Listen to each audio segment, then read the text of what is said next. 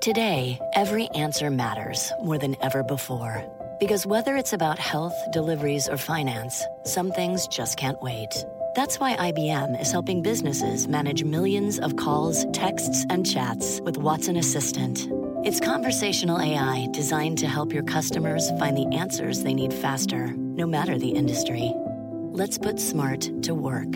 Visit IBM.com slash Watson Assistant to learn more.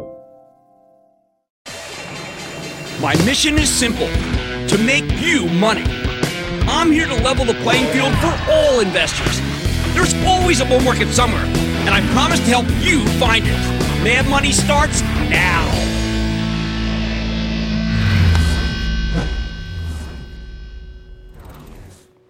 Hey, I'm Cramer. Welcome to Mad Money. Welcome to Kramerica. Other people want to make friends. I'm just trying to make some money. My job is not just to entertain, but to educate, teach you, put it in context. So call me at 1 800 743 CNBC or tweet me at Jim Cramer. Today was a textbook example of why you should always buy stocks when the market gets clobbered, when it gets oversold. Dow jumping 512 points, S&P surging 2.14%, Nasdaq pole vaulting 2.65%.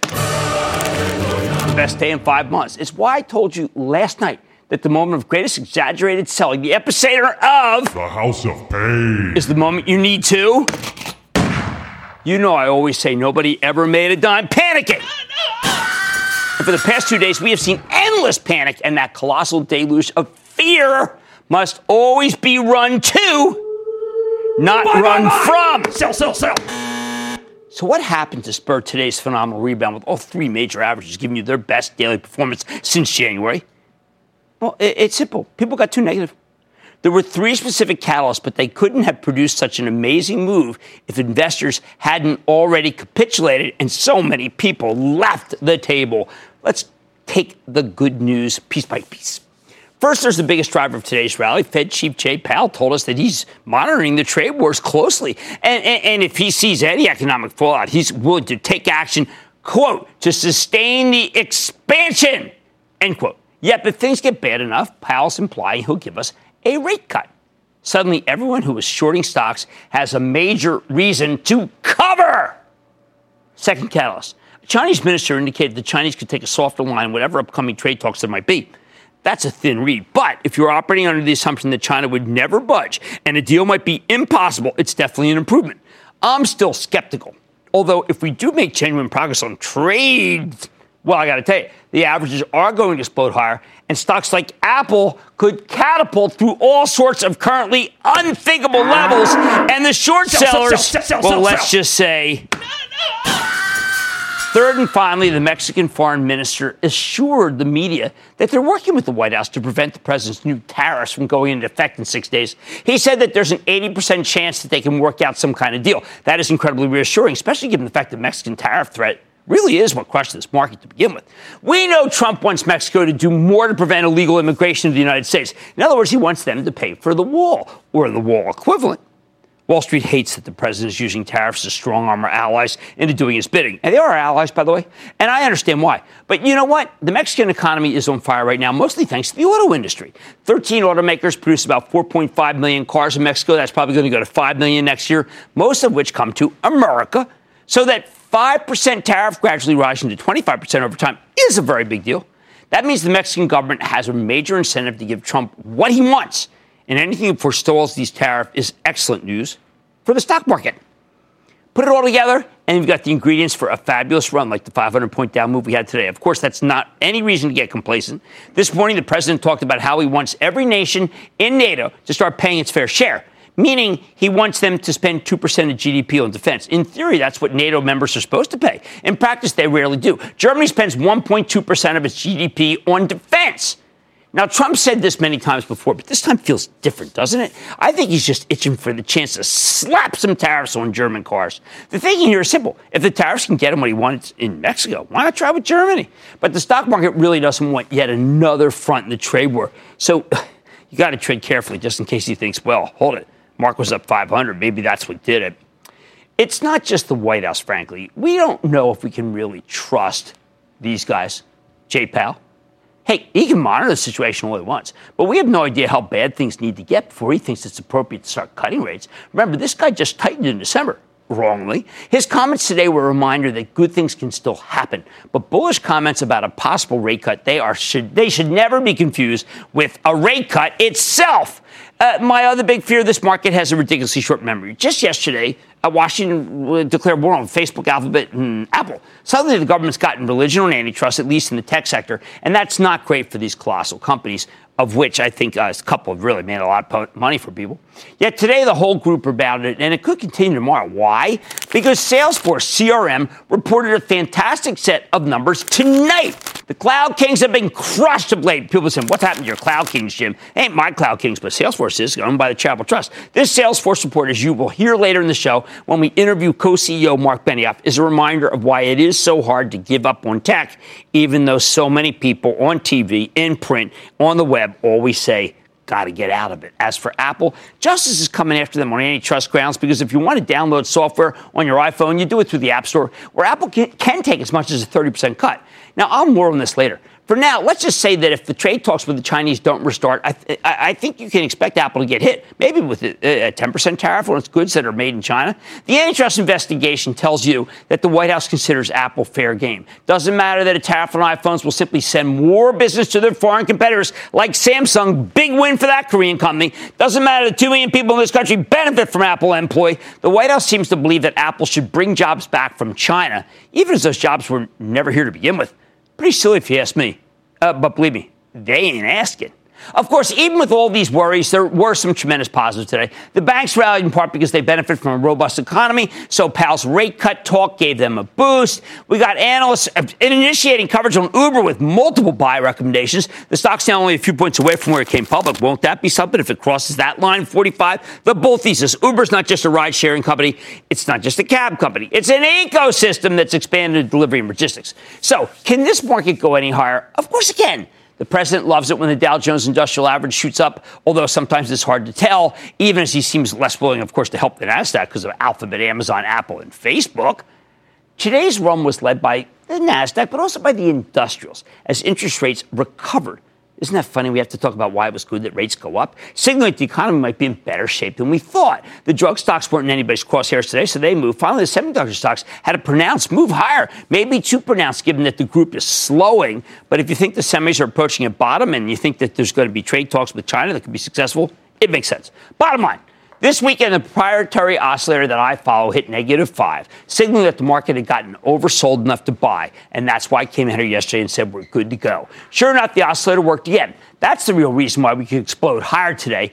Uh, on some chatter from foreign officials and the Federal Reserve that the market was just a coiled spring. So remember, good things can still happen, but don't get overconfident because bad things can happen too.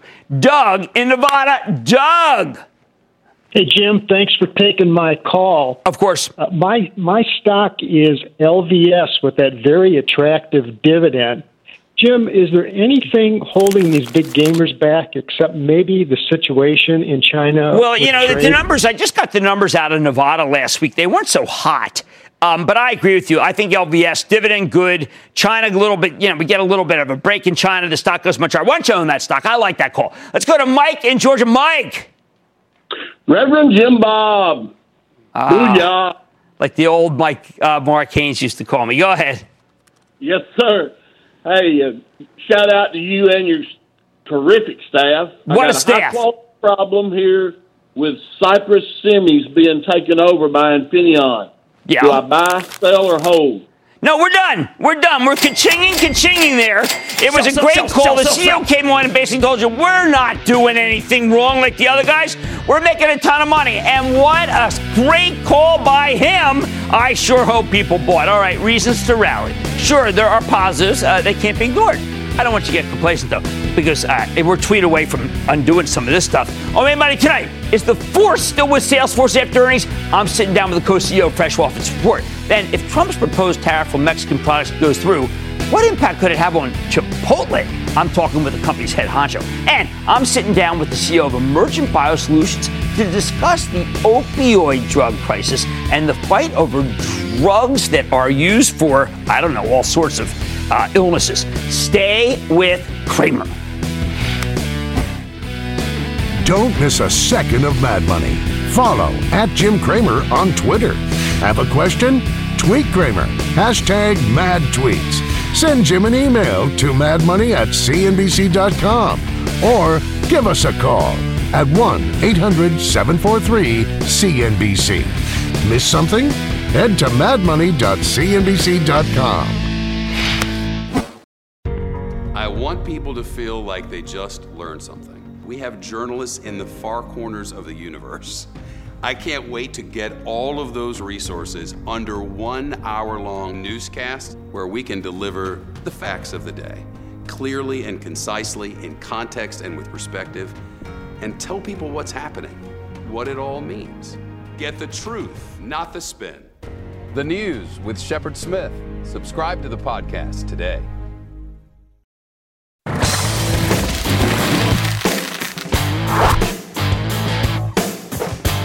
What do we make of the Cloud Kings after today's magnificent rebound? This group has been in a funk with Salesforce down 17 bucks from its recent highs, but tonight Salesforce reported a super strong quarter. Excluding the impact of some mark-to-market accounting, the company earned 66 cents per share. Wall Street was only looking for 61, and revenue came in higher than expected at 24% year over year.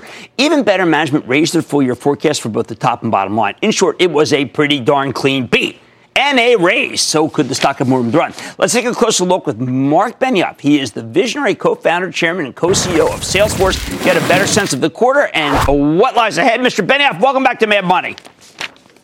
Well, great to see you, Jim. Thanks so much for having me back, and hello from San Francisco. There you go, Marc. This was a terrific uh, acceleration. Not that you necessarily needed it, but acceleration earnings. Uh, I've got to tell you, Europe up 32, Asia up 23. These are areas that we thought were more abundant. How are you doing this? Well, Jim, every customer is going through a massive digital customer customer transformation, and when you see this transformation happening, it's just incredible to watch. I mean, this is as big as Y2K was for the tech industry. Every company is going through it. And every one of these major transformations is exactly that. It begins and ends with the customer.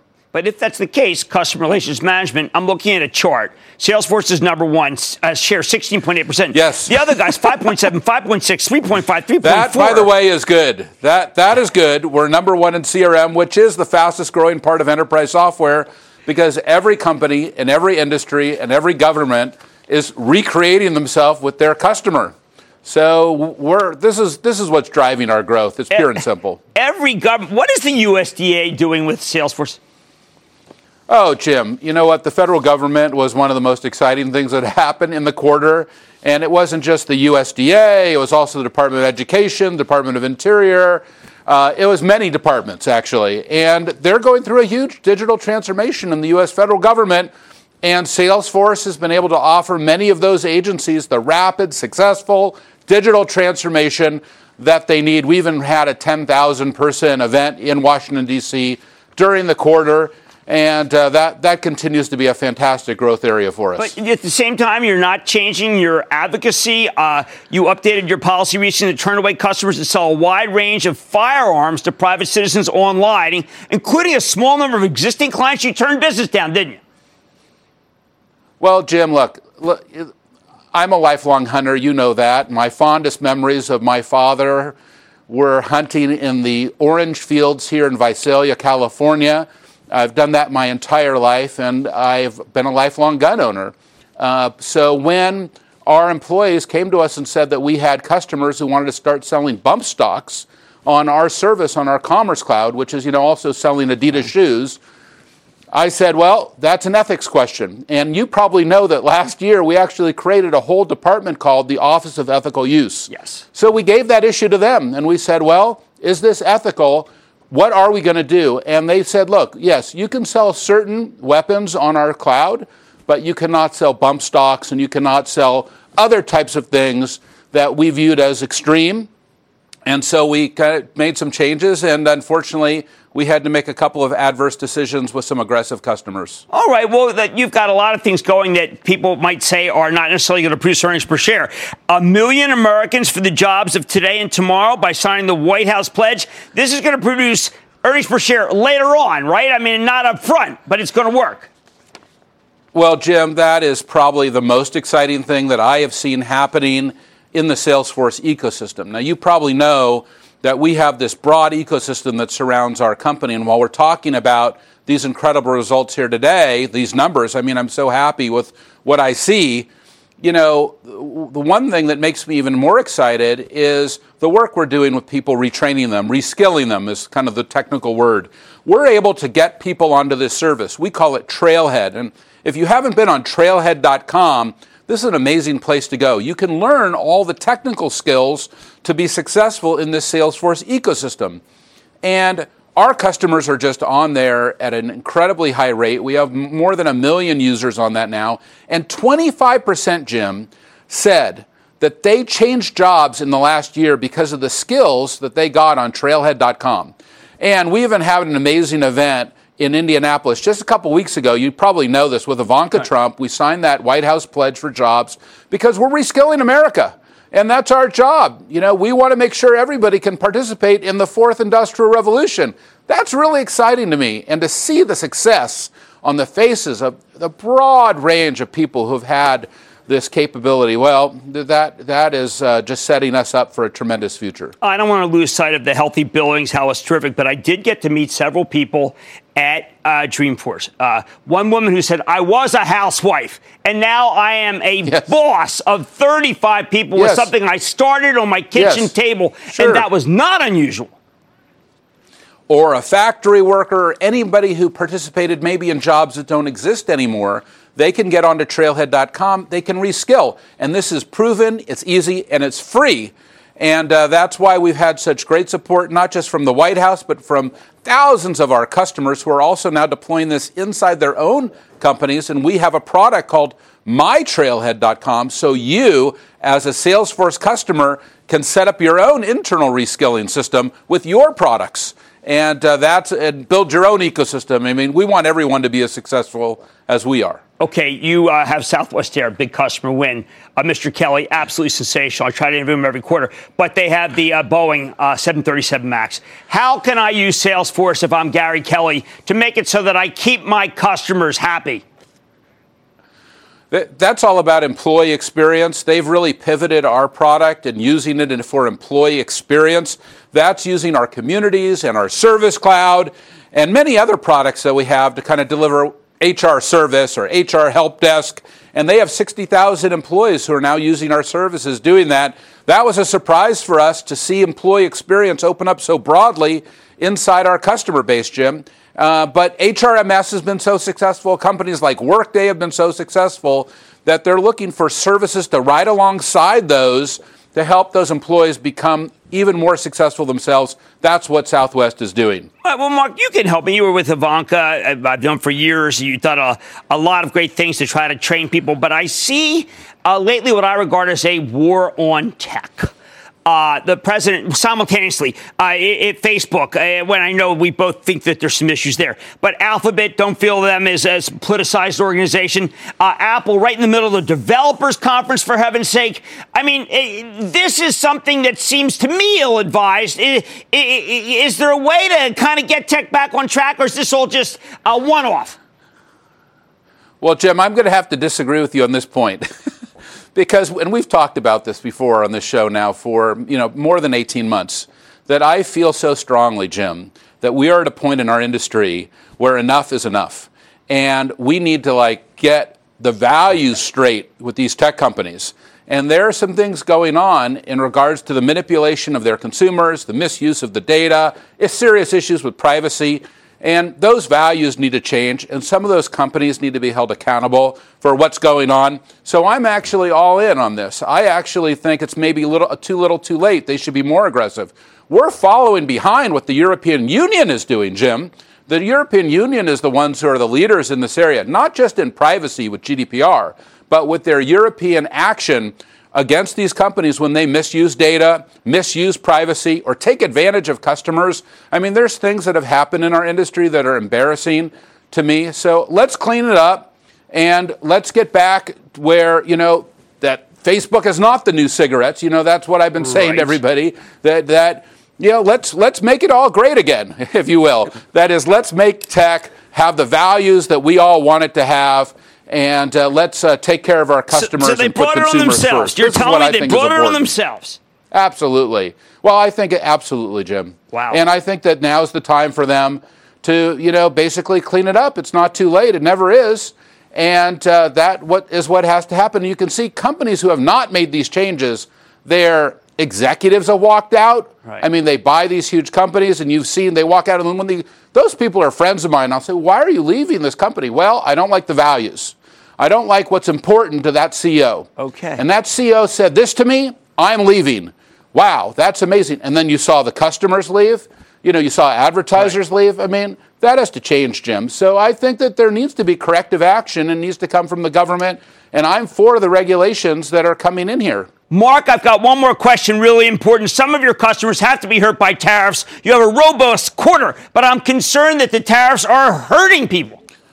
Well, Jim, I don't think we're at that point yet, but we definitely could be almost there. And I'll tell you, I've been on the road nonstop this entire quarter. I've been in Japan, I've been in Europe, I've been throughout the entire United States, and even last Friday I was in I was in Minneapolis. And I'm not going to tell you what customers that these are impacting, but I can see it in the faces of these CEOs that they have anxiety around what's going on with trade and you know, while it hasn't hurt these companies yet, it could. And so I really hope that these discussions come to an end now. All right. I think that's a, a, a really important plea because a lot of the people I deal with feel exactly the same. Marc Benioff, thank you so much. Really great to talk to you.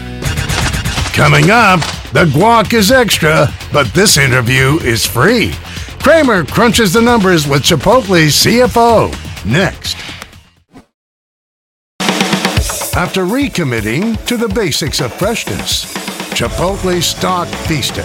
But as tariffs loom over this guac stock's key ingredient, can new leadership guide the company to the new digital era of fast casual? Got an in person tweet, just a very exciting very exciting guest in one second. But just because uh, Jay Powell, our valiant Fed chairman, says he'll cut interest rates, President Trump's trade war does too much damage to the economy, that doesn't mean we can just forget about those new tariffs on imports from Mexico. Even in this suddenly more bullish environment, companies that source from Mexico need to be evaluated on a case by case basis. Take Chipotle, which has been one of the hottest turnaround stories in this market. Even though its stock has been treading water for the past couple months, a lot of people were worried that Trump's new tariffs would hit Chipotle right in the guacamole.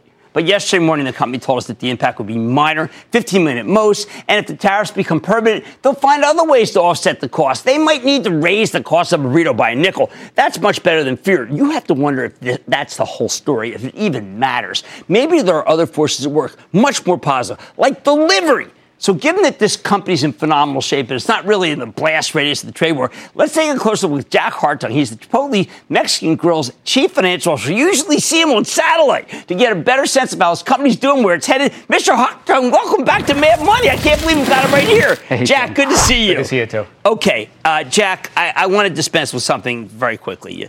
In truth, guacamole, uh, it's important to you, but it's really not going to impact the earnings. Well, th- this event is not going to impact us. You know, we sell a lot of uh, guacamole. About half of our customers, when they come in, they get guacamole. We serve about six to seven hundred thousand orders every single day, and all those avocados come in. They come in whole avocados. We dice the onions, we dice the jalapenos. Um, you know, so it's all made from scratch, and we do it every single day. And we're committed to keep doing it that way. This is going to have a minor impact. You just mentioned it yourself. We buy a number of items from Mexico, but we spend about 1.6 billion dollars a year on our ingredients. And this is an impact of about $15 million this year, a little bit That's more all? next year. That's all this year. Why Now, are we did just like the African swine flu? Another thing we shouldn't be talking about. It's a about. very manageable part of the business. All right, let's talk about what is working. Yeah. I am in shock that you have such great digital work so quickly, and this delivery, this travels better than any food on earth. It is amazing to me that it can be so natural, so organic, and yet travel so well. What is the secret? Well, the secret is that's all made from whole, fresh ingredients. You know, we cook our chicken every single day. We make the rice every single day. The chips, we fry the chips every single day. So we start with great ingredients and then real cooking. Turns out our burrito does travel well. But we've got other digital assets as well, Jim, that makes digital really important and delivery important. We make all of our food for delivery on a second make line. And so when we have delivery order where the driver is going to come at noon, we're making it to be ready right at noon. And they But can you count always on had that line. Is that just luck of the draw? Well, it's it's now really coming. It's an asset we've always had, but it's really paying off because delivery is now at an in terms of demand our customers want Chipotle and they want it as convenient as they can get it, and delivery is a big deal. But tell them, I mean, the percentage that's delivery Percentage is huge. Yeah. 15? Well, that's not just delivery. That's not. That's digital. That's digital. Up from eight last year. It's it's double from last year. How is that possible? Everyone's struggling with digital. Well, Chipotle is the kind of food that people want to eat, and digital and delivery is the convenience that they want with Chipotle. And so, the better we execute, Jim, in terms of making sure the burrito travels well, tastes delicious, and we have great partners in terms of uh, uh, DoorDash. Post, uh, Postmates and Tapingo, um, when they deliver and we deliver, you know, in terms of uh, delicious food, our customers they hit the button, they, they order delivery again. Can you handle the demand? We, we can, and we can because of the second make line. Okay. Um, you know, we're still off of our all-time highs in terms of volume, so we still have capacity to get back to where we were before. We were a 2.5 million dollar average volume concept. Right. We're now over 2 million, but right. now we have this other asset, this digital make line that we used to make uh, only about four or five percent of our sales. Yeah. Now it's 16. So we still have a lot of capacity to go. Now, you've had five consecutive quarters of accelerating, not up, but accelerating comps. 9.9 percent comps, best of any restaurant that I follow, and I follow every single restaurant. I think last year the story was, uh, can they come back? This year is the story of, can you really top that? Yeah, listen, I, I, think that is the changing dynamic uh, when we talk to our investors. And I think, Jim, there's three things that are driving. One, we just talked about digital. Yes. Second, marketing under Chris Brandt and his right. team doing a phenomenal job, and they're connecting with customers. What I love about the marketing is most of it, or really all of it, is around what makes Chipotle special. And it's real whole ingredients, it's right. real cooking. And what I love about the latest commercials that you know that we saw behind the foil, there's no fabulous. script I, I, mean, the idea is, is, is it's our crew with our food in our restaurants. There's no studio, there's no script, and there's no actors in it. And so that's connecting. And then the last piece is operations. Scott Boatwright and his team, they're doing a great job of hiring the right people, training them to deliver a great experience, and it's all working at the same time. How can you afford it? Chipotle's the best there is. How can you afford to get the right people that labor market's so tight in this country. You know, we're, we're, uh, we've been fortunate. We can attract people because um, our, our crew or, or our customers like to become our crew because they like our ethos. They like right. what we stand for. Right. The hard part is keeping them. And so what we need to do to keep them especially within the first 90 days, is make sure that we train them, make sure we set them up for success. Because within 90 days, it's a hard job if you work in a very, very busy restaurant. Right. And if you're not fully trained, you might say, you know what, I'm going to go work down the street and it's going right. to be an easier job. So, our job, and this is a key focus for Scott and his team, is to make sure that we really invest in those first 90 days, make sure we set our folks up for success. And when that happens, they can stay and they'll within a couple years they could be a manager and earning great bucks. Okay, so you've got that incentive, but there is also a different ethos in terms of purpose. It seems like there is no purpose to a lot of the other it, it, it, let's just put it, you got to make some money, you go to a, a, fast food place. This seems very different. Has that been able to transcend the change in management at the top? Uh, yeah, totally. And that's, that's you know, you know, Jim, I've been with Chipotle for a long time. I know you carry right through, and you're always coming on the show in good times and bad, times and, and that really matters to us.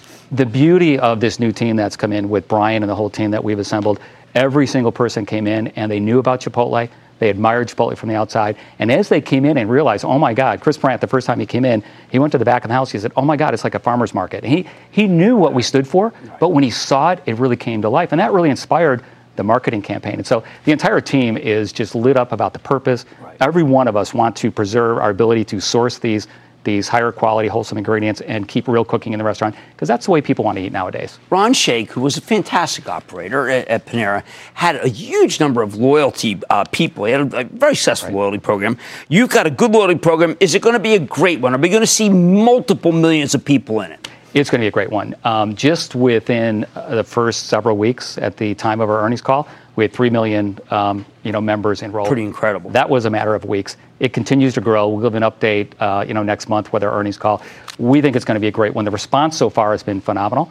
What's the, the, the best part that we've heard about or that we've seen so far is that it's not just our most loyal customers are mm-hmm. joining. Of course, they're joining, but we're, we're finding lapsed and casual customers that are joining as well. Um, and they like the program. It's very easy. The rewards are very fair. And so uh, so far, it's off to a great start, and we, we have high expectations for No, I, I think rewards programs work. Uh, I also think that price works. Yeah. And uh, you managed to hold the line on price, but you're still a little bit north. I was at Wendy's this weekend. I don't want to Chipotle today, uh, and someone ate on my guac. No, thank you.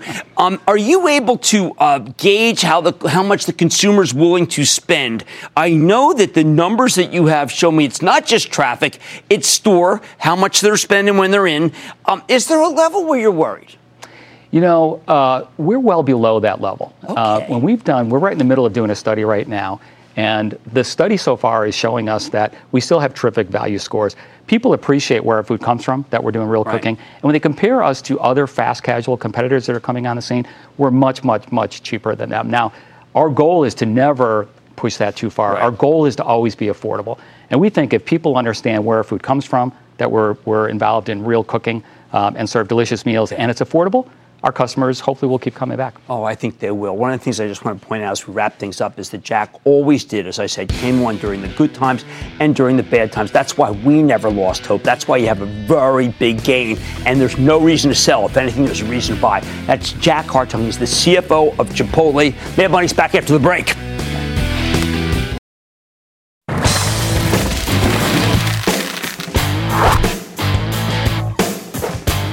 To with the biotech stocks here? The whole healthcare cohort has been in the crosshairs in recent months lately because well, many of the Democrats running for president are campaigning on Medicare for all. And even the more moderate candidates want to crack down on out of control drug prices. I think these worries are overblown. I mean, even Senator Elizabeth Warren says she's open to multiple paths on health care. When you hear Medicare for all, think Medicare for more. And if that's the case, there might be some real opportunities here. You might want to take a look at some of the smaller biotech players, like Emergent Biosolutions. Here's a company that makes vaccines, including the only FDA approved anthrax vaccine, as well as products like Narcan nasal spray. You've probably heard of that. It's what you give people when they overdose on opioids. Just yesterday, yesterday, Emergent won a major contract with the Department of Health and Human Services for a compound that treats complications from the smallpox vaccine. It's part of a stockpile. Hopefully, we never need it. When the stock zoomed on the news, Emergent has been having a tough year, okay? So it's really kind of interesting moment. Some of that's because last year they bought Adapt Pharma for the Narcan business, and Teva recently got approval for a generic version of the same thing. So could the stock be ready to run? Let's dig deeper with Robert Kramer, no relation, the president and CEO of Emergent Biosolutions, to get a better read on his company and its prospects. Mr. Kramer, welcome to Mad Money. Good to see you, sir. Have a seat. Pleasure to meet you, Jim. All Thank right, you. so let's go right into it. That's a gigantic contract about smallpox. When I first heard about it, I said to myself, we're all inoculated with smallpox. I can still see the vaccine. Why do we need to spend $600 million on smallpox? But apparently, there's some real issues with smallpox that we do need to be immune against, right? Sure. So, smallpox is one of the biologic threats that many countries, including the United States, is most concerned about from a, a, a weapon. Uh, so our country stockpiles both therapeutics as well as vaccines to protect our civilians and military populations from the threat of smallpox. So the contract that you uh, mentioned yesterday that we announced was for the therapeutic uh, piece of our smallpox franchise. We also have a smallpox vaccine uh, that we're in contract negotiations with the U.S. government as well that we expect to complete in the coming months. And it's not just uh, that terrible disease, uh, typhoid, uh, cholera, these are all right in your wheelhouse, right? I mean, you must have some special expertise in this stuff. Well, they are. So, our company was formed in 1998 around public health threats in general. So, our focus is on protecting life uh, ensuring that these public health threats are dealt with effectively. So we have partnered for more than 20 years with the U.S. government as well as foreign governments to come up with durable long term solutions to prepare for and protect against these chemical and biologic threats, as well as travelers' vaccines like typhoid and cholera, right. and then more recently the, the opioid crisis. Uh, okay, let's talk about the opioid crisis. I think Narcan's amazing. You have a nasal spray, a schools program, but you do have Teva, and Teva's been known for, to, for ruining other people's, mar- people's margins. Can you still make money on Narcan with Teva in there? So we, we can. I mean, obviously, when we did the diligence on the Narcan nasal spray product last year, uh, we thoroughly looked at the competition, the markets, both who were in there and as well as potential competition. Uh, we got comfortable with the patent protection uh, of the product, and but most importantly, beyond that, I mean, we're focused as a company on making sure that Narcan nasal spray is made available uh, and made affordable uh, and accessible to the 34 million patients uh, who CDC has determined are at risk of an opioid overdose. Uh, I know you've got this great program. Each state department of education or individual school can prepare high schools, colleges, and universities across the country uh, for an opioid overdose emergency by stocking Narcan nasal spray. What a great idea. But are these schools doing anything once someone's been saved by Narcan? Are they recidivists or can you teach them or help them or, or, or really just kind of give them some sort of therapy that they won't be in trouble again? Well, I think that's part of the, the whole uh, comprehensive solution to the opioid crisis is it's not just uh, coming up with medical countermeasures like Narcan nasal spray, but it's it's awareness, it's education to make sure that this recidivism doesn't happen again. Yeah, because it really is just it is the nationwide epidemic. It, it is. Now let's ask. I want to ask you about a couple of these that you're working on. Uh, it does say you've got a seasonal flu uh, for in phase three. A lot of people caught the flu who took the shot. Is yours going to be more powerful? So ours is a is a therapeutic. It's a flu IG product. So it's not a, a vaccine. It's a therapeutic product for rescue therapy. So when you present serious symptoms in the hospital and it's too late to immunize, then you take our our therapeutic. Product. Do we have product. to do it just in the hospital? What happens if we catch really bad flu and we're at home? Then uh, you take a, ther- a pre-therapeutic or a vaccine. Okay. Now, how about Zika, which I thought was wiped out. Was I wrong about that? Well, Zika is still, uh, you know, still a potential threat. So we work across the, uh, a, a, number of pipeline products that we have in development for many infectious diseases, as well as chemical and biologic threats. So, uh, as you indicated, we do a lot of work on in the area of anthrax and smallpox and botulism. Uh, and continue to look at travelers' vaccines for typhoid uh, as well as and cholera. you can make money on these because I see you're trying to do something Ebola. My concern would be that as public health, you have to give it away. So we we uh, we don't have to give it away. I mean, okay. our approach is a little different from a typical pharmaceutical company. Uh, we typically like to uh, contract with customers for long-term procurement contracts, so five to 10 years in duration. And when we come up with a fair and reasonable price for that 10-year period, uh, it gives the customer the assurance of what they're going to have to pay for the product, but it also gives us the, the capital to invest long-term in infrastructure and capability so we can be that durable, reliable partner to governments, foreign and domestic, to make sure that these countermeasures are available. Well, one last question, Mr. Kramer. I mean, I feel scared. And I don't you mean you don't mean to scare me. I mean, I, maybe it's because I'm watching that Chernobyl thing. I can't see the disease, but I mean, smallpox. These are terrible illnesses, and there are bad countries out there. Is this something we should worry about? Well, I, I, think our country in particular is doing everything they should to make sure that we are prepared uh, and, and to protect civilians and military populations from bad people doing bad things. Well, I, you know, I feel better. I know that you're working on it hard. I understand that you can make some money too. So it's a good thing that you're doing, and maybe, you know, the shareholders can make some money too. Well, I think they will. And uh, a lot of credit, Jim, goes to our 1,600 employees who wake up every day looking for an opportunity to make a difference. Well, excellent. Thank you so much to Robert Kramer, President and CEO of Emergent Biosolutions. Wow, they do some pretty amazing things. I want to thank you so much. Mad Money's back after the break. Thank you.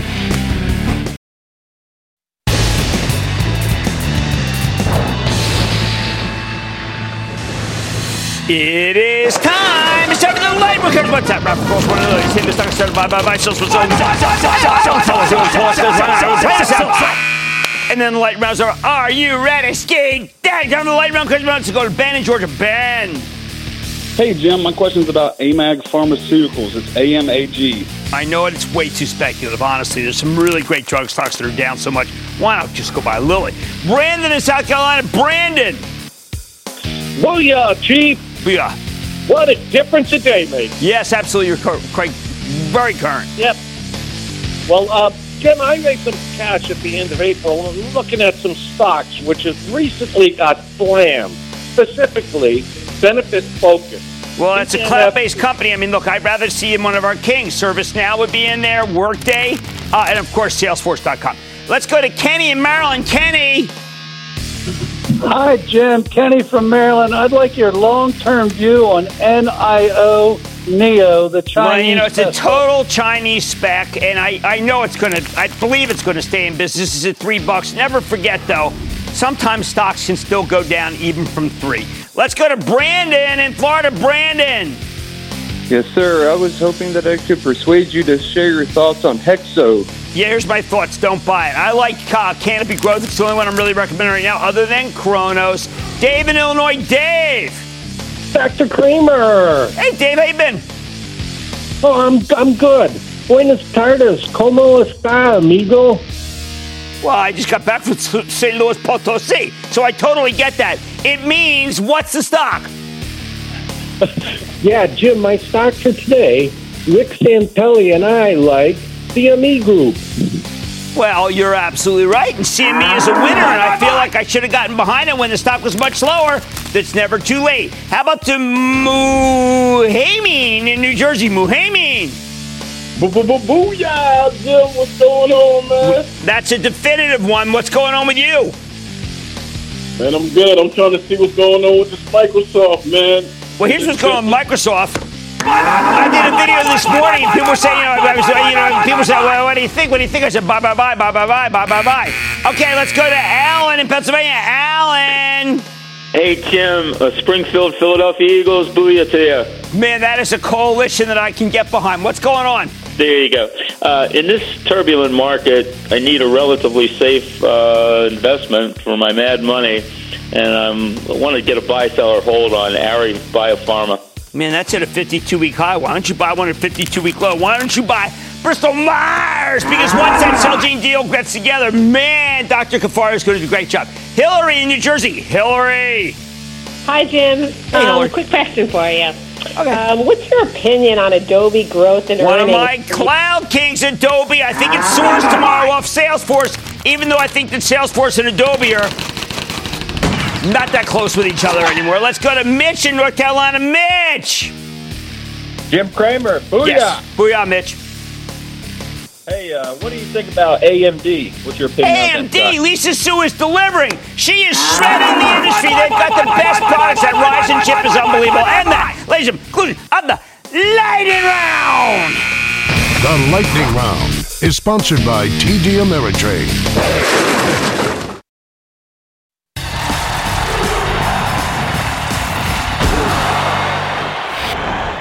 Don't let today's terrific run fool you. Big tech, well, I still think it's in trouble.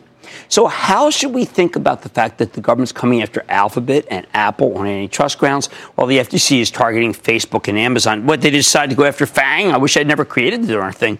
Oh, Netflix is spared. Now, I have some experience with this issue. More than 20 years ago, when I was struggling to get the street.com off the ground, I had a meeting with the folks at America Online. They were offering $2 million in exchange for content for the financial portal. The AOL guys were gracious and welcoming, and I was thrilled because 20 years ago, there was no way you could become big on the web without AOL. Uh, they were so powerful, it was ludicrous. Then one day, the legendary Bob Pittman came to my office where I was trying to run the street out of my old hedge fund. Pittman was a godlike figure. He created MTV. MTV, wow. And now he was going to work that same magic at AOL. So he comes to me and presents a superb, dazzling deck about how the street.com could cement its relationship with AOL. I was ecstatic looking at the page after page after page. And then I got to the last page. Instead of AOL paying us 2 million, we had to pay them 2 million. I was aghast. Hey, Pittman's a brilliant guy. He said I was free to take my business elsewhere. But back then, there really wasn't anywhere else to go. These days, though, the Justice Department says that, that that's anti competitive behavior. That's the essence of the case against Apple. Once you buy an iPhone, Apple decides what software can be sold through its App Store, and they can take up as much as a 30% cut. Of course, just like uh, with AOL, you're free to find some other way to distribute your product, but sometimes that's not much of a choice. Still, why should Apple be punished for offering a great service? Uh, since when's that a bad thing? How about Alphabet, parent company of Google? Here's a company that has a lot of trouble working with its partners because it so often wants to go into business against them. If they feel like it, they can tilt their search engine against you, change the algo. Again, you don't have to advertise on Google. You're free to find another gigantic search engine. Just don't hold your breath. As for Amazon and Facebook, they've both abuse their users by steering them away from competitors, as Amazon has done, and selling their data to the highest bidder, Facebook's stock in sickening trade. Sure, Amazon gives consumers lower prices, but they also drive their competitors out of business. As for Facebook, this is another case where you're free to go elsewhere. You go to Instagram. Ooh, Facebook owns Instagram. As someone who wants these stocks to go higher, I can't say I'm thrilled about any of this. Although, as someone who was on the other end of this dynamic when AOL was calling the shots, I get where the regulators are coming from. Now, Apple comes in for special scorn because they have so much exposure to China. I mean, that could end up be they could end up being hit with tariffs over here and a boycott over there on top of antitrust investigation. I think that's ridiculously punitive for the greatest company ever ever created. I do fear what justice and the FTC can do to these companies. Uh, what can I say? I could have used that kind of antitrust enforcement when I started the street.com, but instead I had to pay the piper. Piper being Bob Pittman at AOL. Regardless of how you feel about the issue, these stocks are less attractive than they were just 48 hours ago. They are now in the crosshairs, even if they don't deserve to be. And I think that most don't. One does. It's not a good place to be. Stick with Cramer.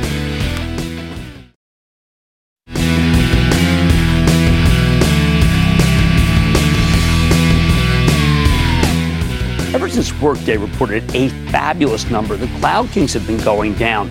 And I've been railing that perhaps that is just wrong because Aneel Bhusri, the CEO of Workday, told a great story right here. Well, so did Marc Benioff, the co CEO of Salesforce tonight. And now these stocks have come down to the point that, you know, a ServiceNow and Adobe, a, without a doubt, a Salesforce time to buy. Workday soon, too. I think it kind of works. Now, what do we do with Apple? I, I, don't know. It seems so punitive to me. It's pretty ridiculous. I think that Apple will come out okay, provided that we get a deal with China. Uh, Facebook, that's a horse of a different color. You heard what Marc Benioff said about some of the bad actors. You know he's talking about Facebook, don't you? I mean, because yes, people ran out of there. I like to say there's always a bull market somewhere, and I promise try to find it just for you right here on Mad Money. I'm Jim Cramer, and I will see you tomorrow.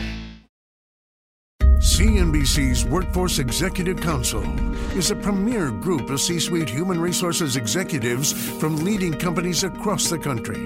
It offers a members only portal and chat, plus exclusive industry content, with access to breaking news calls and digital networking experiences. The network and resources HR leaders need now. Apply to the Workforce Executive Council at cnbccouncils.com slash WEC.